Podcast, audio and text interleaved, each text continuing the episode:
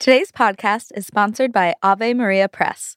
As a Catholic publisher, Ave Maria Press is committed to helping people know, love, and serve God through books and other resources. New this spring, they have books by popular authors such as Claire Swinarski on Catholic feminism, Joel Stepanek on humility, and Haley Stewart on living with less. They also have books on forgiveness, Catholic social teaching, the Bible, and much more. Find all of their books online at AveMariaPress.com. Ave Maria Press is a ministry of the United States province of Holy Cross.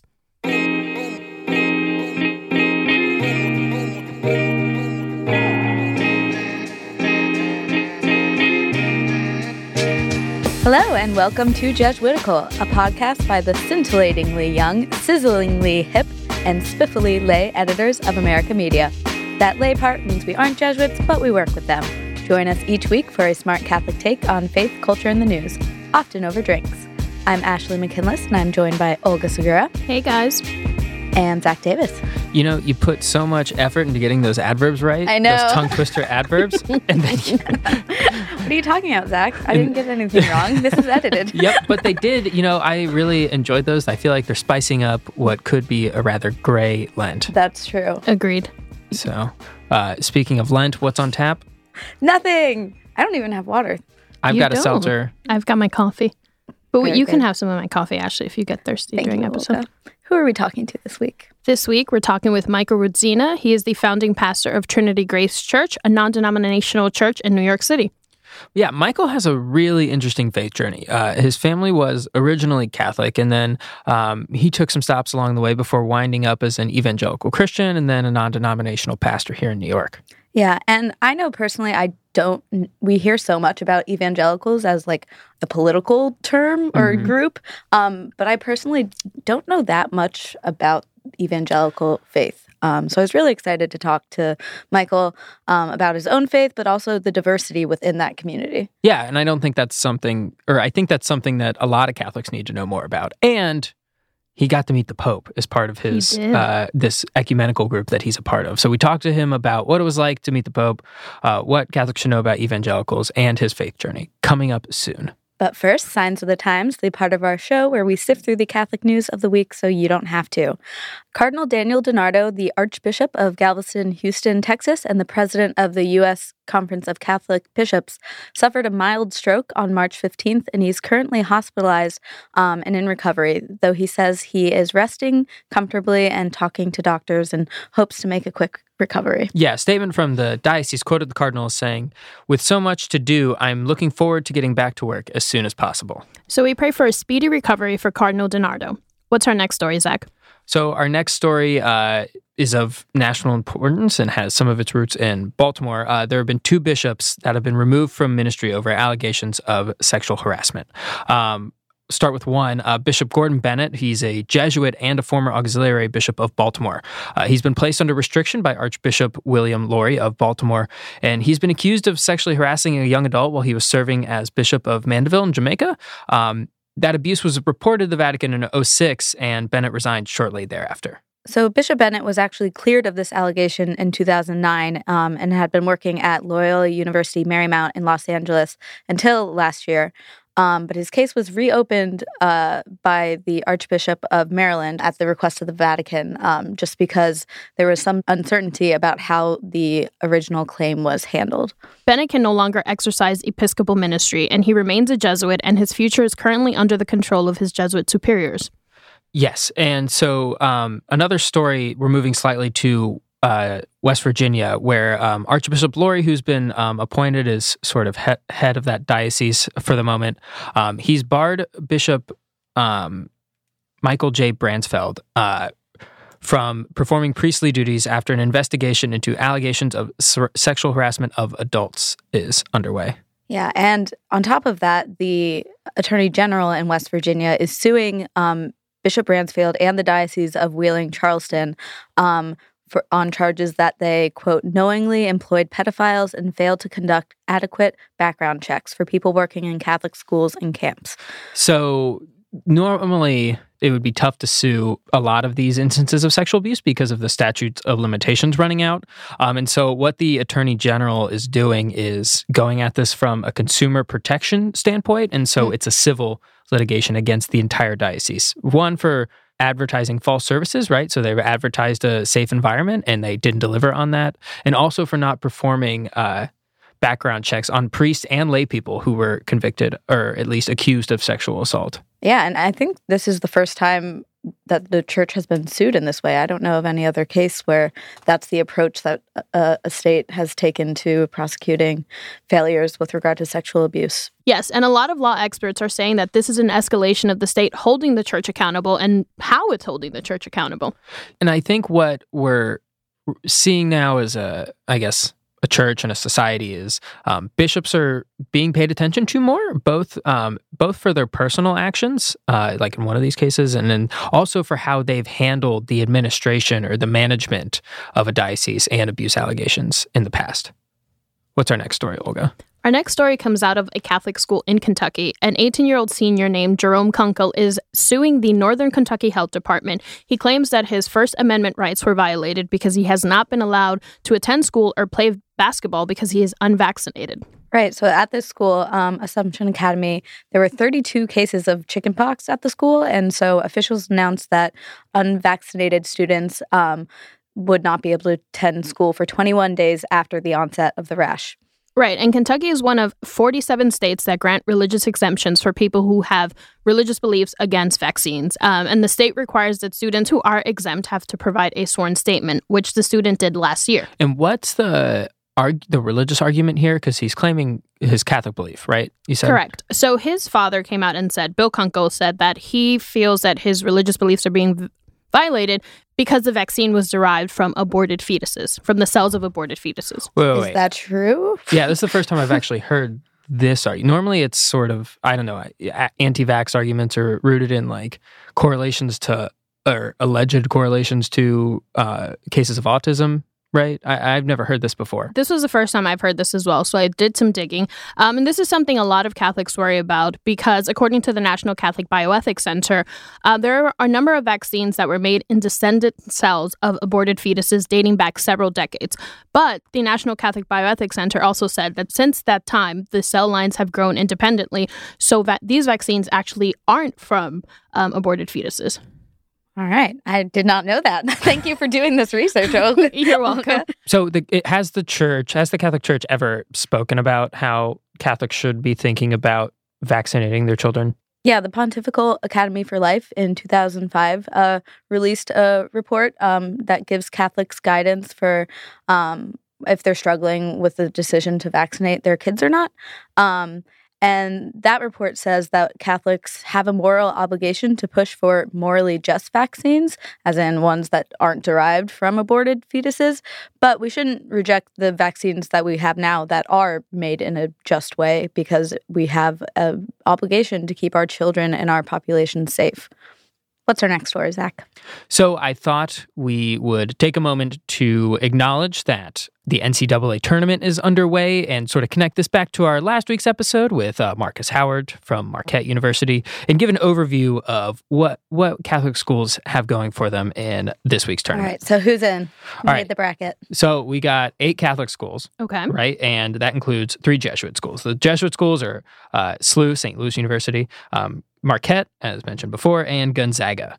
Um, and the other Catholic schools are Villanova, uh, St. Mary's, uh, St. John's, Seton Hall, and Iona. All right. College. Yes. And Gonzaga is a number one seed? Gonzaga is a number one seed. You know who else is somewhat number one? Who's, who's Oh, also boy. number I one? already see where I this can't is going. even be cocky. I'm, it, I'm just going to ruin it like I did last year. But UVA is also a number one seed. and Ashley's alma mater and heartbreaker of Ashley from last year's Yes. tournament. Uh, but I think if you're betting on, if you're, you know, maybe doing some friendly wagers uh, in your bracket pool, there, there, Catholic schools are going to give you some good options for upsets. Um, but also Gonzaga's probably going to make it far. They've get, definitely got the best shot. I okay. think. That was going to be my next question. Which Catholic school is going to go the farthest I think? Gonzaga, unless our uh, our former guest Marcus Howard goes on a total tear okay. through cool. the tournament, which he could do. Got it. So Th- that's who I'm rooting for, only because he was a Jesuitical guest. yes. What's our next story, Olga? So, our next story is coming out of Utah. Several churches in Utah are actually opening up their doors to the larger community because of the great acoustics that they have. Yeah, so this is uh, from the Diocese of Salt Lake City, um, where you've got uh, choirs like the Utah State University Choir uh, performing at St. Thomas Aquinas Catholic Church in Hyde Park. And also, you've got um, other community choirs partnering with even the cathedral um, for the diocese. Um, and I, I thought this story was interesting. Um, obviously, it's a great. Uh, great for the church itself, but I thought this could maybe serve as a discussion for us about how Catholic churches and Catholic parishes operate in the wider community, right? Um, in, in the sense that they're hosting events like this, um, not just for their parish community, but for a wider audience. Right. I, and I often get, I, I'm not personally nostalgic, but you hear about how churches used to just be like the center of like town life um, and just like an integral part of the community. And I do feel like that's something kind of is missing a little bit. Um, I will say my own parish uh, in downtown Brooklyn does make an effort to once a year have a community day where they invite anyone who lives in the neighborhood to come for a picnic. And I think I I think that's important because you know the churches as a physical space are a part of these neighborhoods um, and should contribute to it for sure. Although I do think it's like the norm to maybe have like a festival or something. But beyond that, I mean, and that sort of serves as a fundraiser. And I'm not saying this is what our parish is doing in Brooklyn, but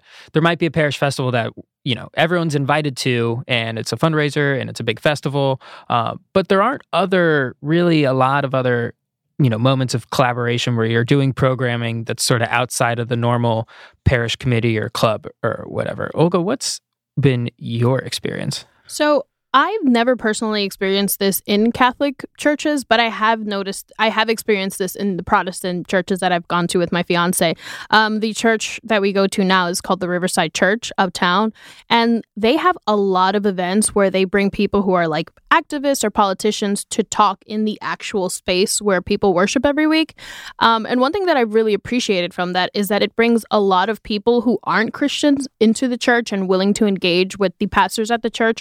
I've had friends and family who are like have no association with any church but have gone to spaces like this because they're like oh they had this really great speaker and i wanted to learn more about the kind of uh, social justice work that they do. Right. And it doesn't have to be so heavy handed in terms of like an evangelizing thing. I think that's sort of the suspected undertone behind mm-hmm. a lot of churchy events, right? Yeah. And I think that when you open it up to not just explicitly Christian groups or Christian organizations or people, it makes it easier for people to, you know, give into the curiosity of being in that space. And I think it makes people less fearful to want to learn more about faith. Um, at least that's how I've experienced it being in there.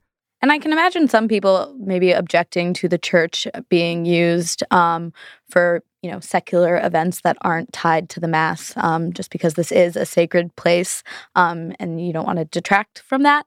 I personally think it's great and that um, that the church shouldn't be contained in in that way and just kept to a a purely Sunday kind of thing. Well, I think that yeah, that makes sense. But also the church has often or parishes in the United States often have other properties that don't have to be they're they're not the sanctuary, right? You can have all kinds of other events in different parish halls. Yeah. And, and obviously there are limits. Like you're not gonna have a speaker who, you know, just is completely against Catholic teaching at your church, probably. But maybe we should but maybe, have some more. Yeah. L- listeners, what do you think?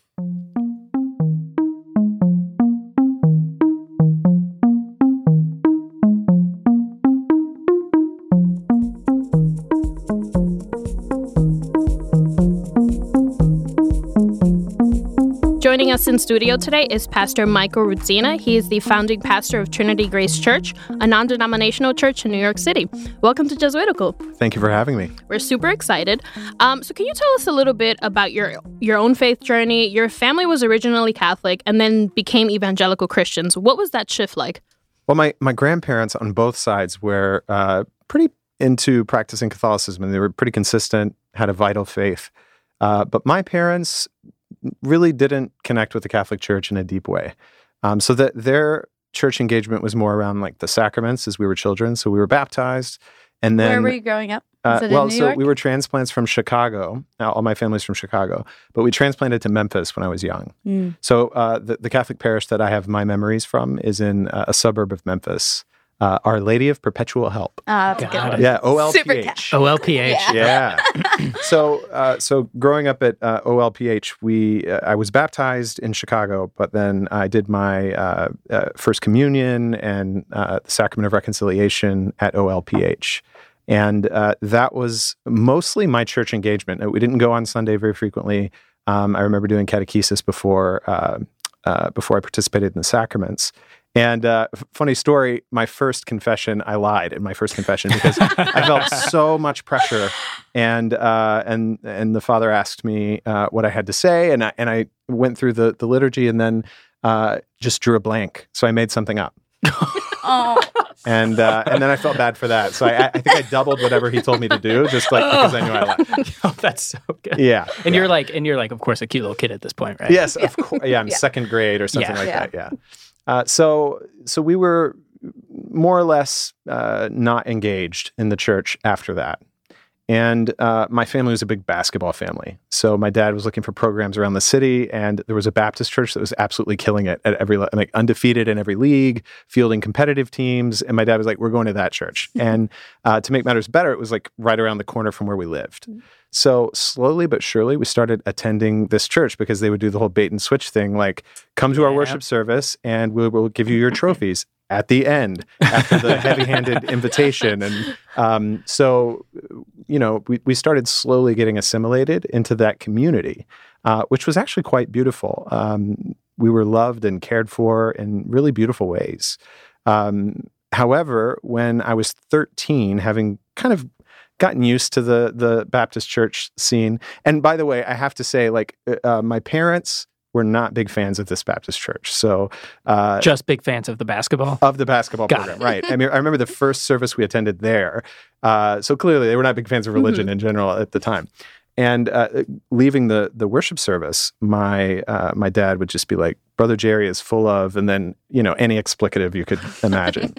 and so I kind of grew up thinking, well, my parents are pretty averse to this um, or critical of this, uh, but I I always had a Godward inclination. I remember uh, even before we were in between churches, uh, I had a rosary that my grandmother taught me how to pray, and I never really fully prayed it. But I went into my backyard. They're pretty long. I, They are quite long. and, uh, and I go into my backyard, and I, I I think I had a fever. I was home from school, and I just started like praying. And as I was praying, of course, I didn't have words at the time, but I, I remember just feeling this overwhelming sense of the love of God. And it was almost as if the, uh, the the blues were bluer and the greens were greener and the sounds were more uh, prominent and acute. And I just remember having this profound sense of everything's going to be okay. But I, I was on my own journey, and at 13, I sort of had this sense of I- need to devote my life to Christ. Um, and I didn't know exactly how. I didn't have many mechanisms for that. And a friend of mine invited me to this like crazy drama that is literally designed to scare the hell out of you. Uh, it's called a Judgment House or a Hell House. Have you heard of these? no. No. Okay, so they're, they're like mini act plays. oh, literally scare the hell out of me. Like literally. Yep. Scare the hell out Following of me. now. Yep. So I, uh, you follow this uh, multi-act play, and you follow these teenage characters, and you know they they go to a party and they're behaving in taboo ways that the church you know kind of discourages, Like and um, dancing. like dancing and drinking and smoking and premarital sex, and then uh, we get to uh, th- th- this car accident scene. They die. Then the next scene is the judgment.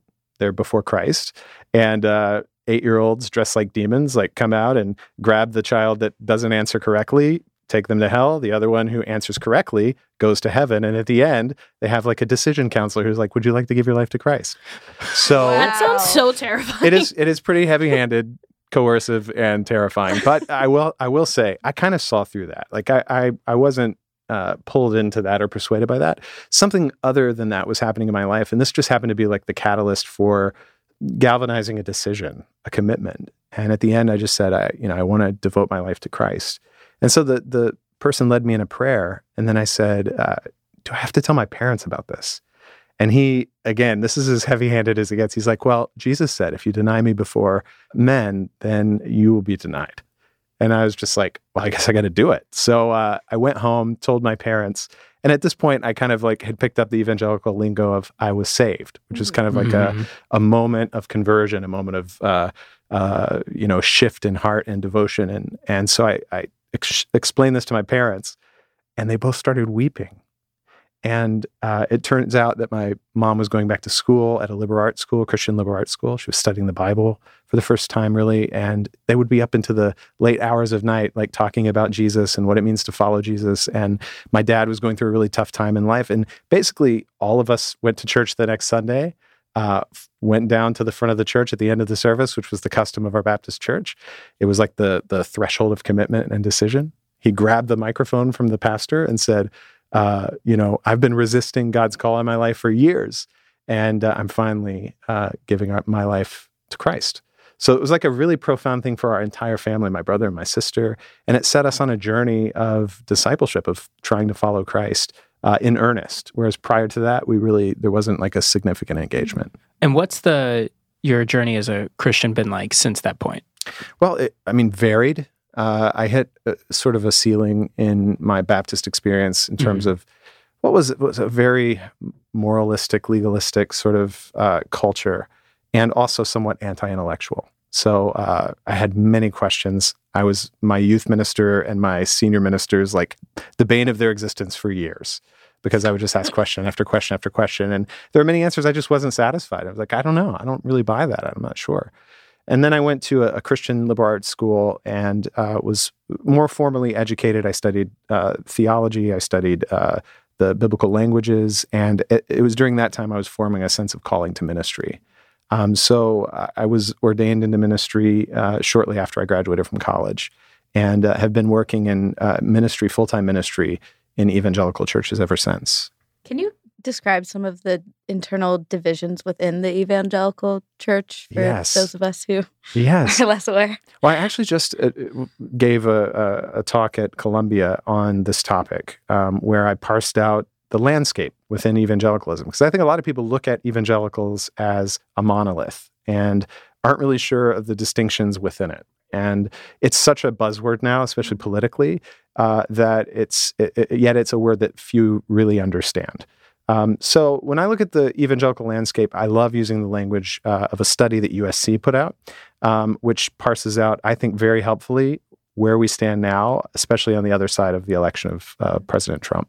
So there's the uh, uh, the Trump evangelicals, which are people who are kind of an extension of the religious right. Uh, and that sort of grab at power. I mean, they're pretty ideologically, theologically conservative, but they are very aggressive in terms of their presence and very vocal. I've also heard that they're less likely to go to church regularly. Is that true? Well, I think that there is there have been studies that indicate that, but um, w- you wouldn't say that about the figureheads. Mhm. So, like Jerry Falwell Right. Jr. or Franklin Graham, they would be Trump evangelicals, Yeah. and they are sort of at the epicenter of of some of the institutions, key institutions.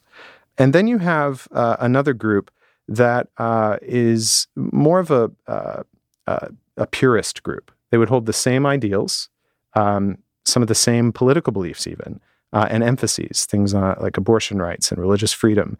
However, uh, they're not willing to sort of dirty themselves with alignments like you saw uh, many making during the election cycle. So uh, they would distance themselves, per, say, from President Trump now, uh, but they still are, are very happy with some of the policies that are being moved forward and uh, are sort of, uh, you know, quietly doing the work from their conservative theology. And then the third is what they call the evangelicals. And these would be attached to megachurches. So um, the megachurch phenomenon, the church growth phenomenon, is really rooted in an attempt to make faith relevant.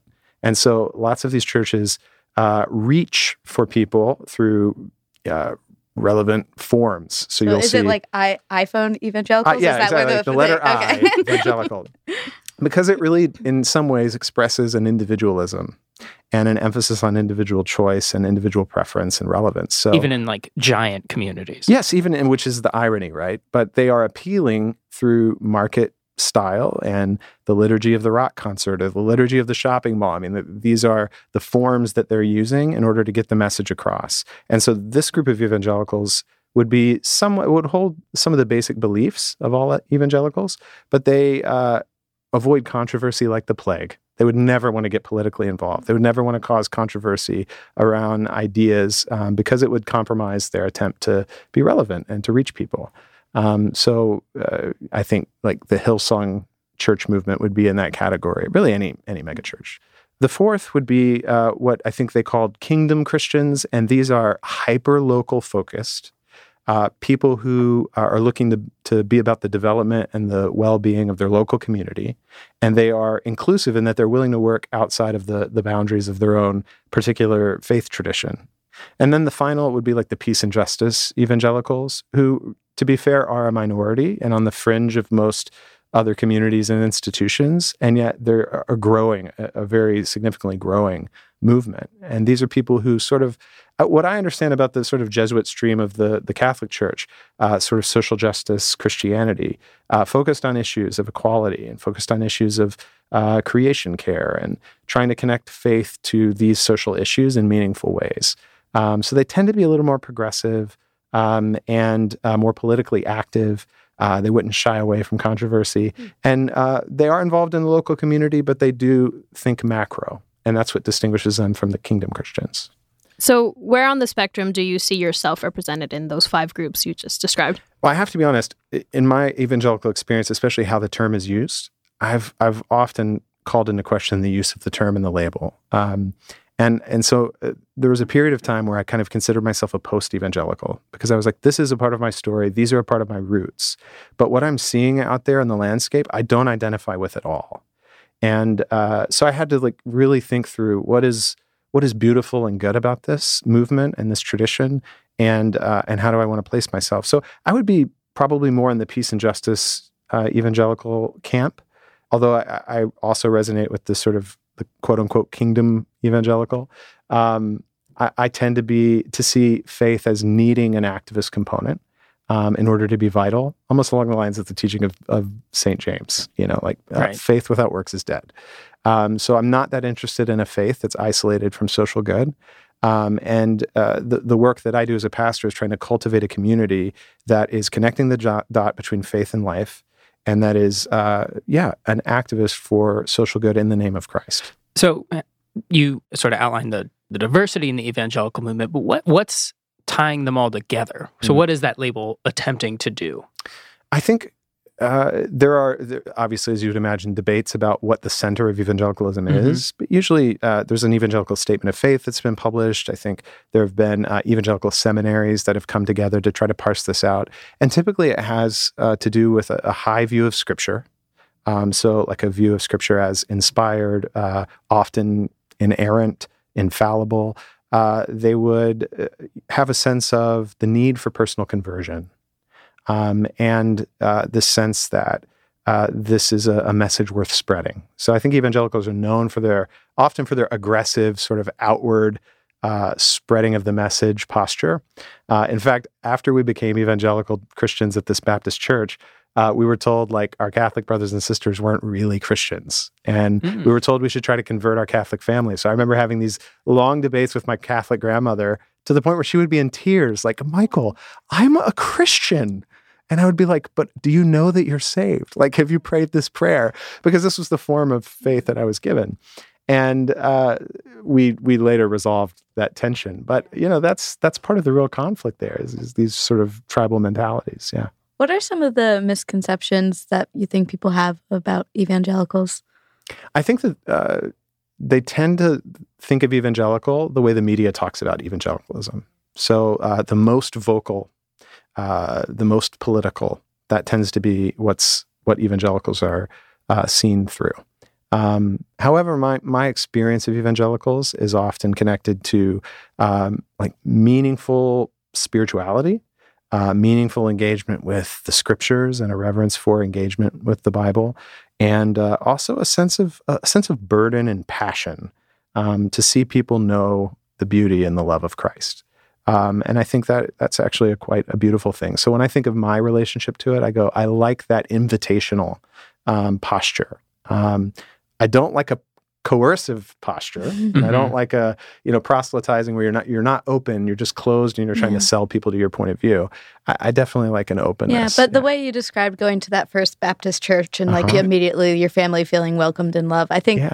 that's that is not something a lot of Catholics have experienced. Mhm. Um, so what what do you think Catholics could learn from from the evangelical church and the way they they do that outreach? Well, I think just as evangelicals are not a monolith, Catholics aren't either.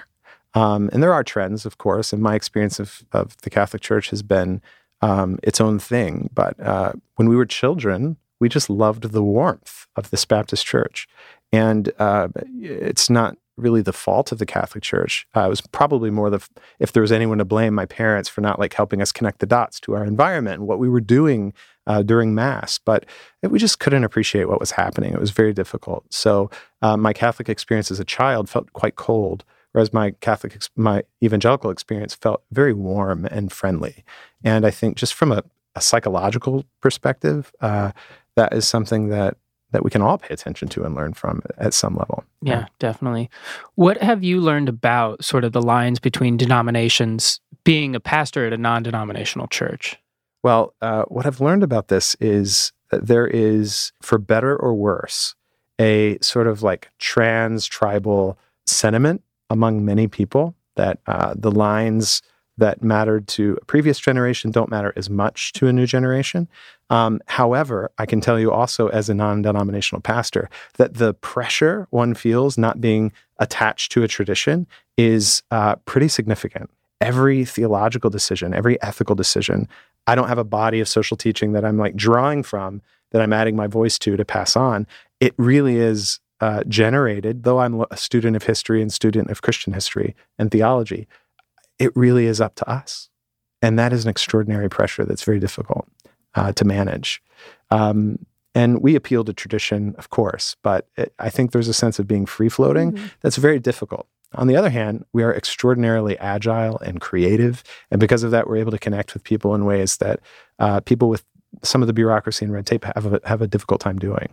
So you were part of a group uh, called John 17 that Mhm. met with Pope Francis to foster ecumenical dialogue. What was that like? And kind of just what happened when you met Pope Francis? Sure. So uh, I was introduced to the John 17 movement and uh, spirituality uh, by a guy named Joe Tosini, uh, who lives in, uh, is, is a New Yorker, grew up in Brooklyn.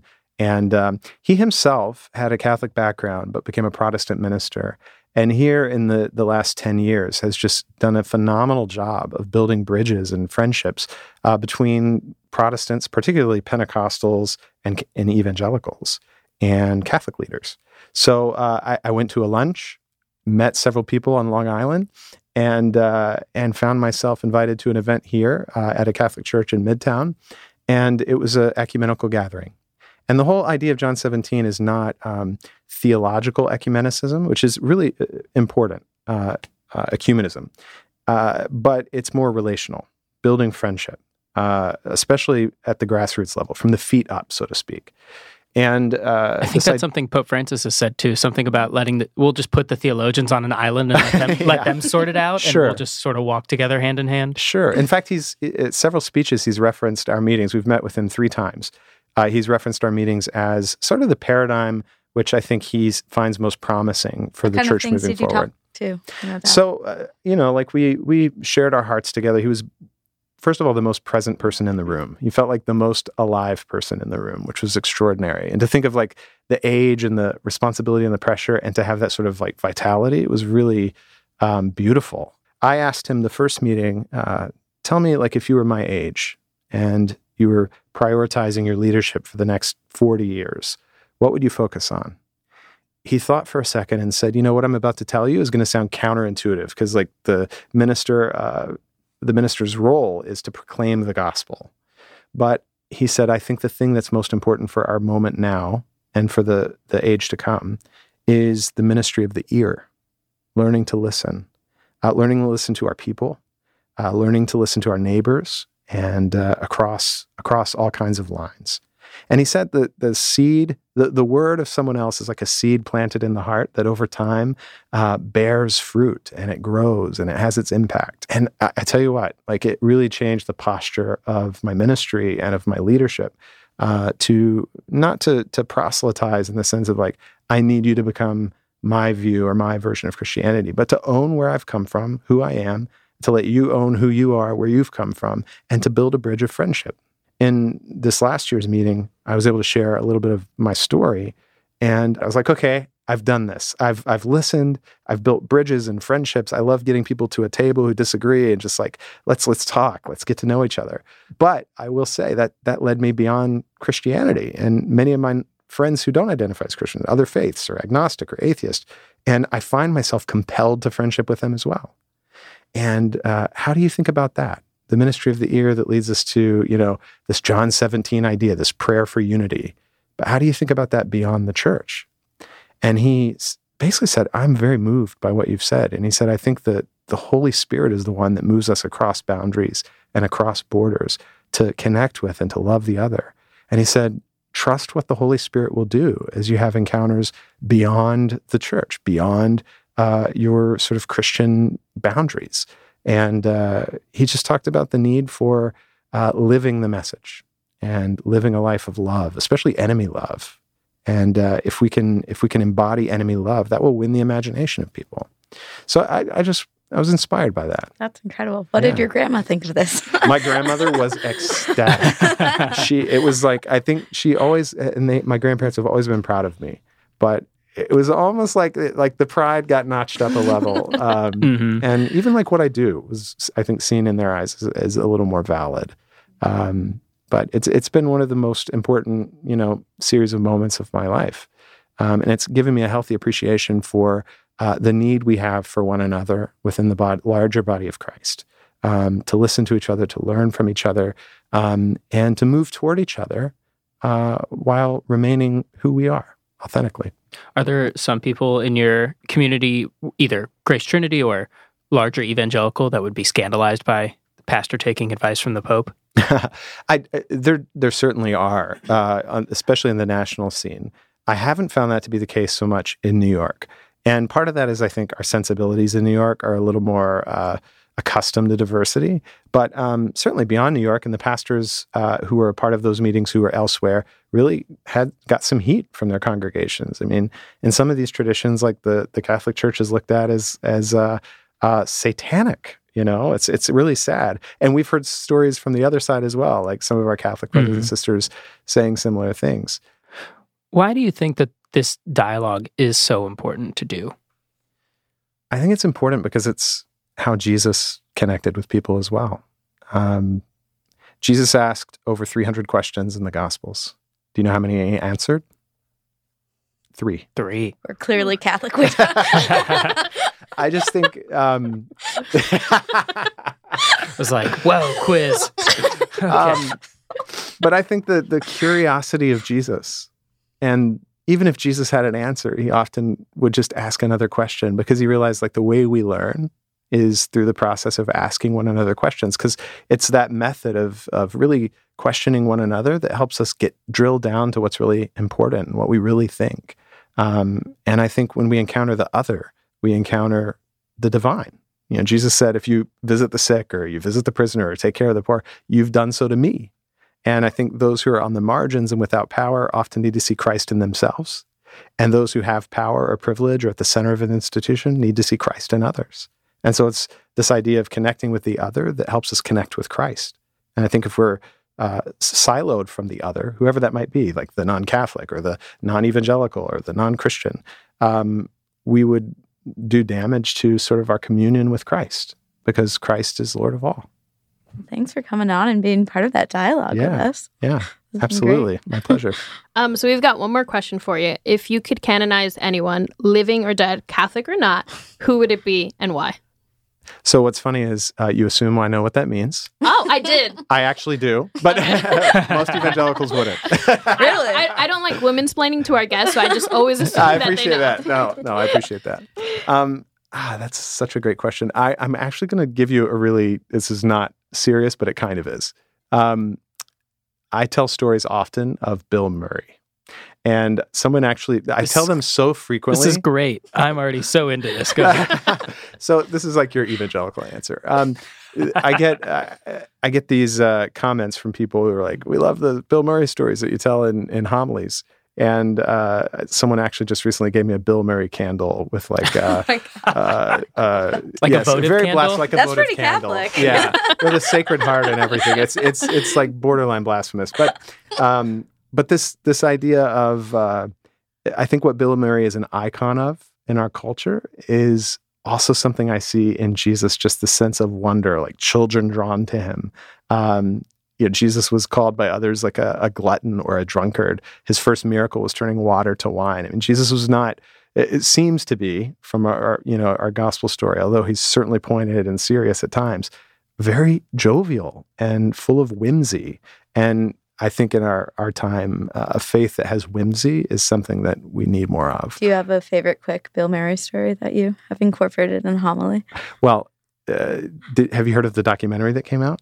Um, it's like a documentary about the Bill Murray uh, mythology because now it's just this growing. It's almost like an urban legend, but there's video proof. So he just like will show up at people's parties, right? that's right. He shows up at people's parties. I think someone was using the restroom and had someone put their hands over his eyes, and he turned around and it was Bill Murray, and Bill Murray just said, "No one will ever believe you." Yeah, I can see Jesus doing yeah, that. yeah, yeah. But just the idea of popping into a party and like, the, you know, relative nobodies, and he's like celebrating someone's birthday and singing, and he gets everybody dancing, and then he just leaves the room non discreetly. Wow. Well, St. Bill Murray, Saint Bill Murray. pray for us. Michael, thank you so much for joining for us today. me. Where can people find more about your work or about John 17's work? Well, we published a book called John 17, The Heart of God by New City Press. And it's a series of stories of people who uh, have met with Pope Francis and are doing this work of bridge building, relational bridge building. So that's one place you can check us out. And uh, tgctribeca.com is our website. And uh, all the content that we produce uh, is, is available there. Awesome. Thank you so much. Thank you so much. Thank you.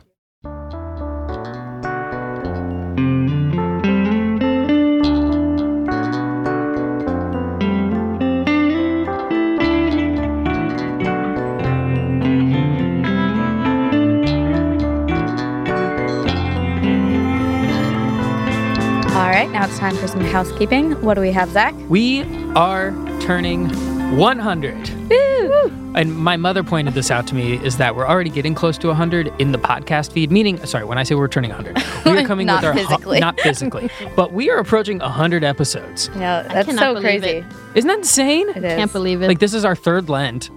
We've got 100 episodes. And I was talking to my mother, and she mentioned that the podcast feed already has, like, it's getting close to 100 or Um, already has like, it. bonus But those were bonus episodes and short episodes, and those do not count as full Nope. episodes. they do not. So how are we celebrating? We are having a live event where uh, Kirsten Powers, a former guest, is going to turn the tables on us, and Mhm. she will be interviewing us about Jesuitical and the making of it. Uh, Father James Martin will also be there. Father James Martin will be there us. introducing us. Another frequent guest. We're, we'll be inviting uh, past guests to come to Mm-hmm. the to this shindig. Um, it's going to be at America Media's headquarters. We'll be posting uh, the link to how to buy tickets to that in our show notes. We'll be, we'll be blasting it on our Facebook page and uh, Twitter feeds and what have you. And another exciting thing. Yes. If you follow us on Patreon, you'll have the opportunity to get a free ticket. We're going to have a little raffle. Um, so if you're not already on Patreon, if you do that in the next couple days, then you will be entered into that. So come celebrate with us. We're turning 100. We'll see you there. Can we still call ourselves young?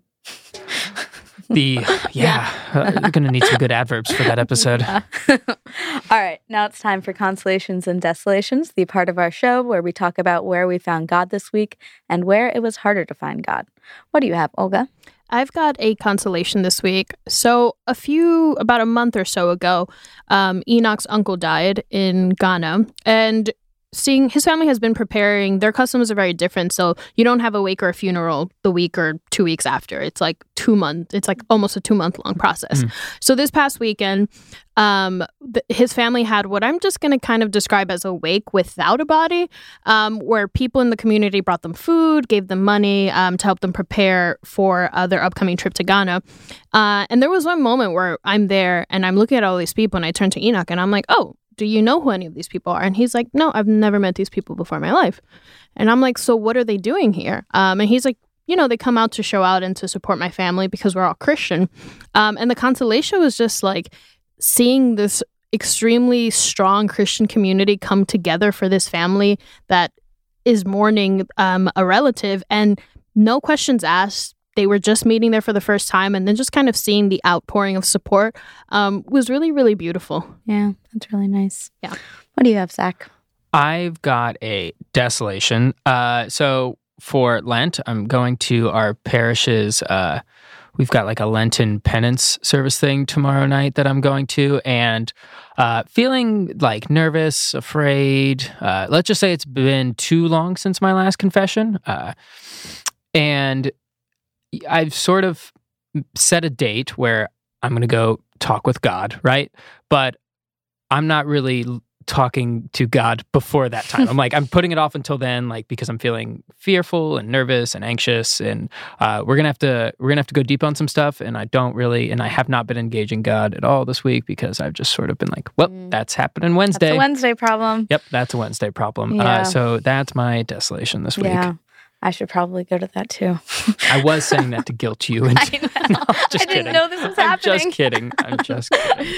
Uh, Ashley, all what do you have? I have a consolation also related to our parish. Um, this Lent, I started going, they have like a, a weekly small faith sharing group that you can be a part of um, during Lent.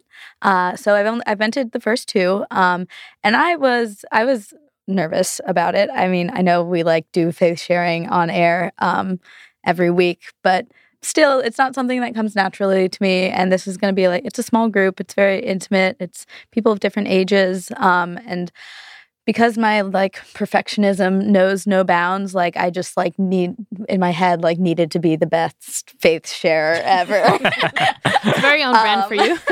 and so I was going into it pretty nervous. Um, but then I got there, and everyone in the group was just immediately so honest and vulnerable um, that I was able to like.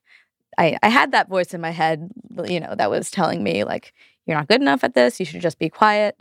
Don't engage." Um, but I was able to ignore that voice um, and and open up with with these people in my faith community.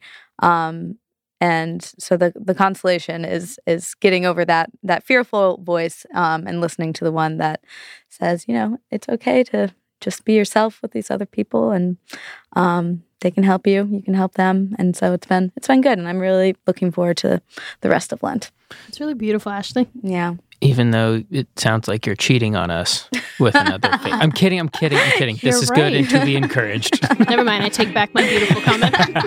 all right you can take that for the penance service Zach. I will. Dang it. All right. Jesuitical is brought to you by America Media and produced by Eloise Blondiau. Our editor is Noah Levinson. Adverbs provided by Julie Henling. Jesuit formation provided by Eric Sundrup SJ. Engineering by Kieran Freeman. You can follow us on Twitter at Jesuitical Show. Please subscribe to us on Apple Podcasts or wherever you get your favorite podcasts and leave us a review. Shout out this week to Jeffrey Miguel Wallace and GD Crowder. And you can send us your questions, feedback, cocktail recipes, and tell us where you found God this week at jesuitical at americamedia.org. For America Media, I'm Ashley McKinless with Olga Segura and Zach Davis. We'll see you next week.